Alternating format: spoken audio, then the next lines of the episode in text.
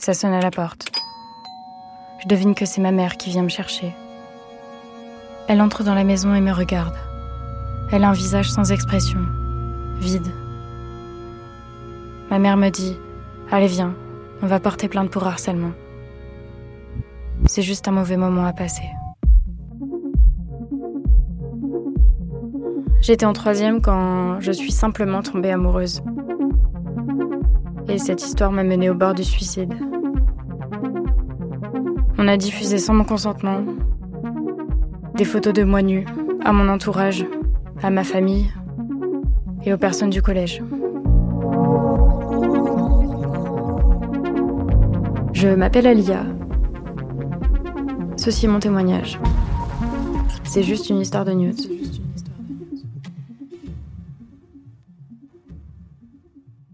Épisode 5 La plainte. La plainte.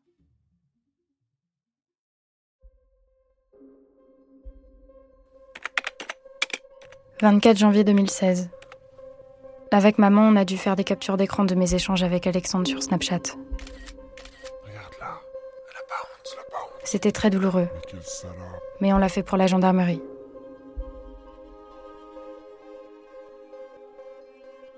En fait, moi, ma toute première réaction, oui, c'était je voulais protéger Alia.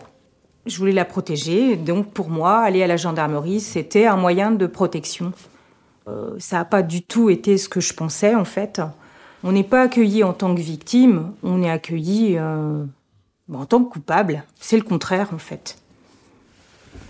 Euh, moi, j'étais certainement un peu trop bouleversé. Je sais plus, c'est loin maintenant. Hein, J'avoue que j'ai pas trop souvenir.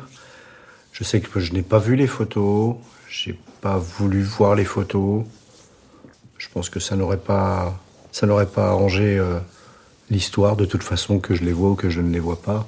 Moi, en tant que père, j'étais plus dans la, j'étais plus dans la culpabilité. Voilà, je cherchais le mot. Euh... Tu étais dans la colère avant tout. Et la colère Le jour J, tu étais dans une colère, mais alors. Euh... Je lui casser les genoux, je vais. Euh... Oui, mais contre le contre l'auteur. Ah ben oui. C'est destructeur, c'est juste destructeur. Ça détruit, ça détruit des gens. Alia, nous on, la, on a la chance qu'elle euh, soit encore là aujourd'hui, mais tout le monde n'a pas eu cette chance. Tout le monde n'est pas, hélas, gâté comme on l'a été, on va dire.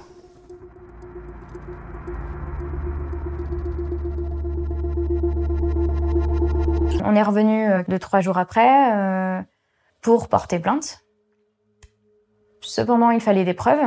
Donc elle nous a dit qu'il fallait toutes les conversations, tous les, euh, tous les messages envoyés, toutes les photos, tout ce que j'avais en main en fait pour retrouver ce personnage-là. Et là, je dis plus cette personne, je dis ce personnage parce que finalement, je sais même pas qui c'est. Si c'est un robot ou un, une, véritable personne ou un groupe, je sais pas. Et alors on est revenu avec des preuves. Alors on a passé des heures et des heures à faire des captures d'écran sur Snapchat. C'était euh, un vrai euh, moment de plaisir euh, qu'on a passé avec ma maman. Euh, parce qu'à chaque fois qu'on faisait une capture d'écran, déjà pour retrouver les conversations, euh, ça mettait un temps fou.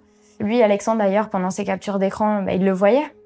Il avait l'alerte. Alia a fait une capture d'écran du chat ou, ou de la photo, ou je ne sais quoi. Ça l'énervait. Donc il renvoyait des photos avec des commentaires dessus. Alors monsieur, vous avez envie de la, la baiser, votre fille là? Elle est assez mouillée. Euh, je peux vous dire que ce jour-là, elle était bien mouillée. Heureusement que c'était ma mère derrière ce portable parce que je crois que j'aurais pas pu le supporter en fait. Ça lui faisait mal, elle pensait elle-même, euh, elle disait en fait à chaque photo qu'il il renvoyait, elle me disait on dirait du porno. Elle, c'était sa réaction. Elle était choquée en fait de me voir dans ces positions d'exécuter tous ses ordres euh, au doigt et à l'œil. Euh. En fait, elle découvrait euh, bah, une autre facette de d'Alia, la toute mignonne, euh, le petit bébé, euh, voilà quoi. Elle est assez mouillée. Elle est assez mouillée. Franchement, elle donne envie. Franchement, elle donne envie. Elle est assez mouillée. Elle est belle, ça.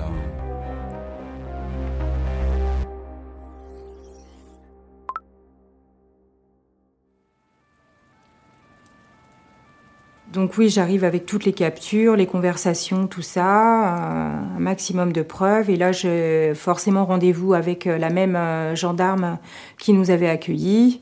Donc on n'est pas dans une position où on est super à l'aise parce que on est les coupables. Surtout que moi, ce que je voyais de, enfin, à travers son regard, je voyais du, du dégoût. Enfin, je voyais pas du tout de compassion. C'était, tu te rends compte de ce que t'as fait, quoi. T'es quel genre de fille? Enfin, c'est, elle m'a pas dit t'es quel genre de fille, mais bon, bah, j'avais l'impression qu'elle me disait ça à travers son regard, ouais. Puis pareil, les détails qu'il demande, c'est normal, j'ai envie de dire, mais bon, euh, quand elle me demandait euh, bah, euh, son sexe, il mesurait combien Est-ce que il était en érection tout le temps ou pas? Enfin, j'étais là, mais bah, je me demandais à quoi correspondaient les questions là? C'était quoi qu'elle voulait retrouver? C'était le mec ou c'était son sexe? Enfin. Mm. Après, peut-être que c'est pour voir aussi la crédibilité de mon histoire, mais bon, j'avais vraiment l'impression du coup ouais, qu'ils me croyaient pas. Enfin, que voilà, j'avais fait la conne, il fallait que j'assume quoi. Pour le coup, à la gendarmerie, bah, c'est vrai que je la laissais questionner Alia. Puis moi aussi, j'étais dans ma bulle. Alia était dans la sienne, moi j'en étais, j'étais dans une autre bulle en fait quelque part. Et j'étais bah, focalisée sur les photos que j'avais vues et que je montrais, euh, que je montrais encore à quelqu'un, quoi.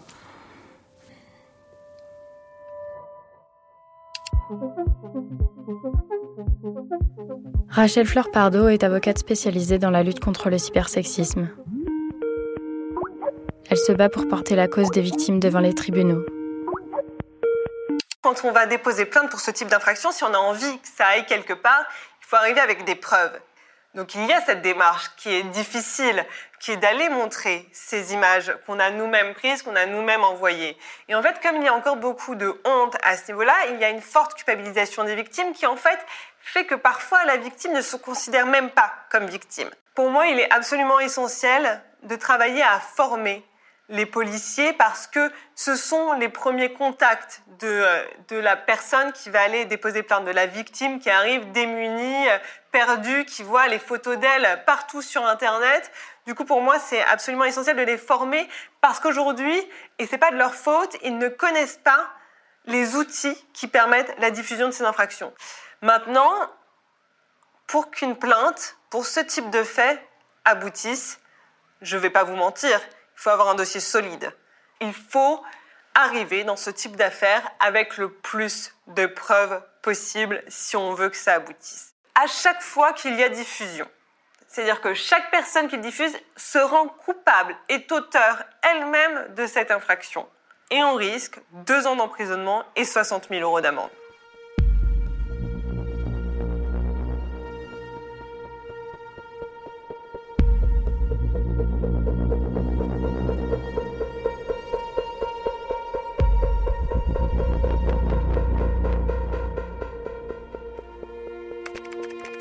2 septembre 2016. Hier, j'ai fait ma rentrée en seconde.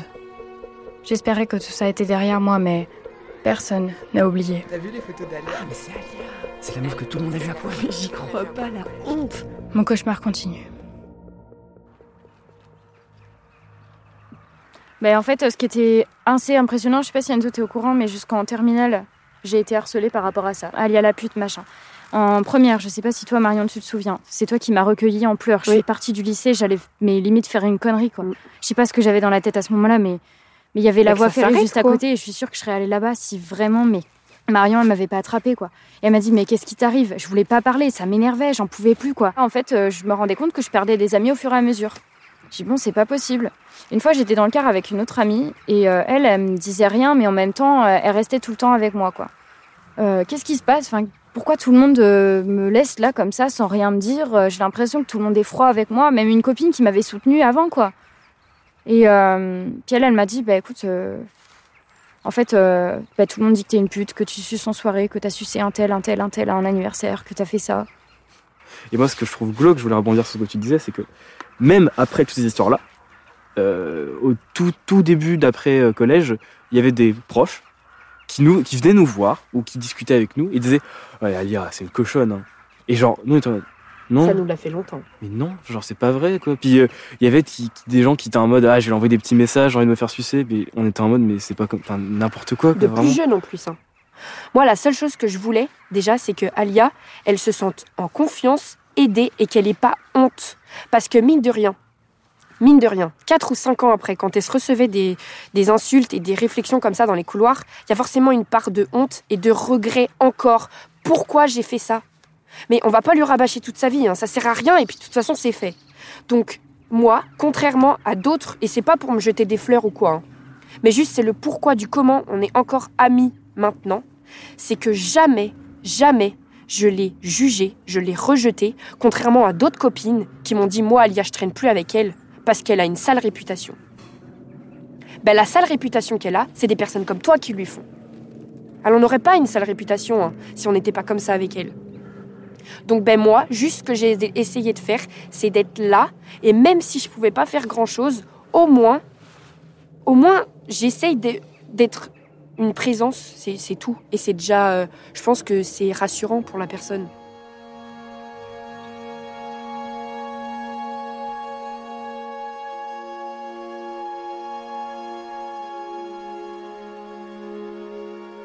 Pendant toute cette période, seuls Marion et Anzo m'ont soutenu.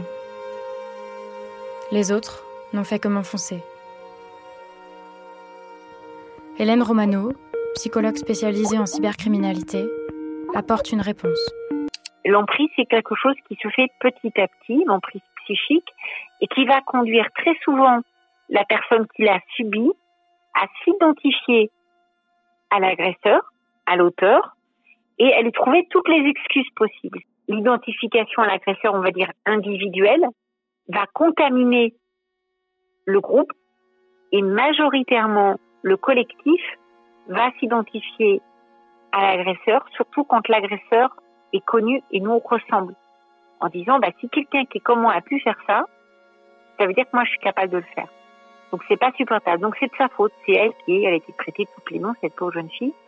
Euh, pour justifier l'acte commis. Donc l'identification à l'agresseur à titre individuel va contaminer, un peu comme une tache d'huile, le collectif qui va plutôt se mettre du côté de l'auteur, avec deux enjeux. Si je me mets pas du côté de l'auteur, c'est moi qui risque d'être harcelé pour le harcèlement scolaire, donc je vais plutôt mettre du côté de l'auteur, m'identifier à lui en me disant bah elle, euh, c'est bien de sa faute si elle subit ça, elle avait qu'à pas faire ci, elle avait qu'à faire ça, etc. Comme ça, moi, je me protège. Hein. C'est pas moi qui vais prendre euh, le harcèlement. Et autre processus qui s'explique, les deux sont possibles. Je me mets du côté de l'auteur parce que psychiquement, penser que quelqu'un que je connais, qui est des fois un copain, qui est des fois un ami, un camarade de classe, qui a mon âge, qui est comme moi, puisse faire quelque chose d'aussi horrible, épouvantable, ça n'est pas pensable.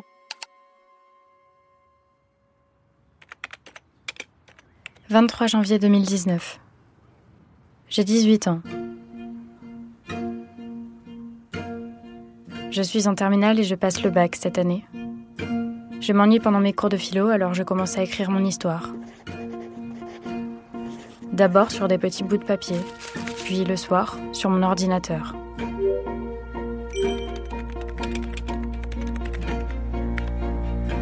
Aujourd'hui, j'ai participé à une conférence avec une femme formidable, ce qui s'est passé cet après-midi me marquera pour toujours.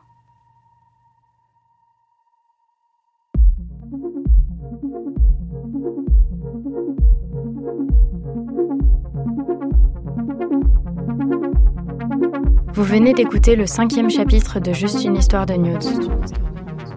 Je vous raconte la suite au prochain épisode, La riposte. Alia, juste une histoire de news, est une série audio écrite et réalisée avec Alia par Sylvie Aguirre et Jérémy Bulté. Le mixage est signé Sébastien Decaux. La production éditoriale a été assurée par Elisa Mignot. La production exécutive par Marion Claus. Alia, juste une histoire de news, est une coproduction Z et Initial Studio.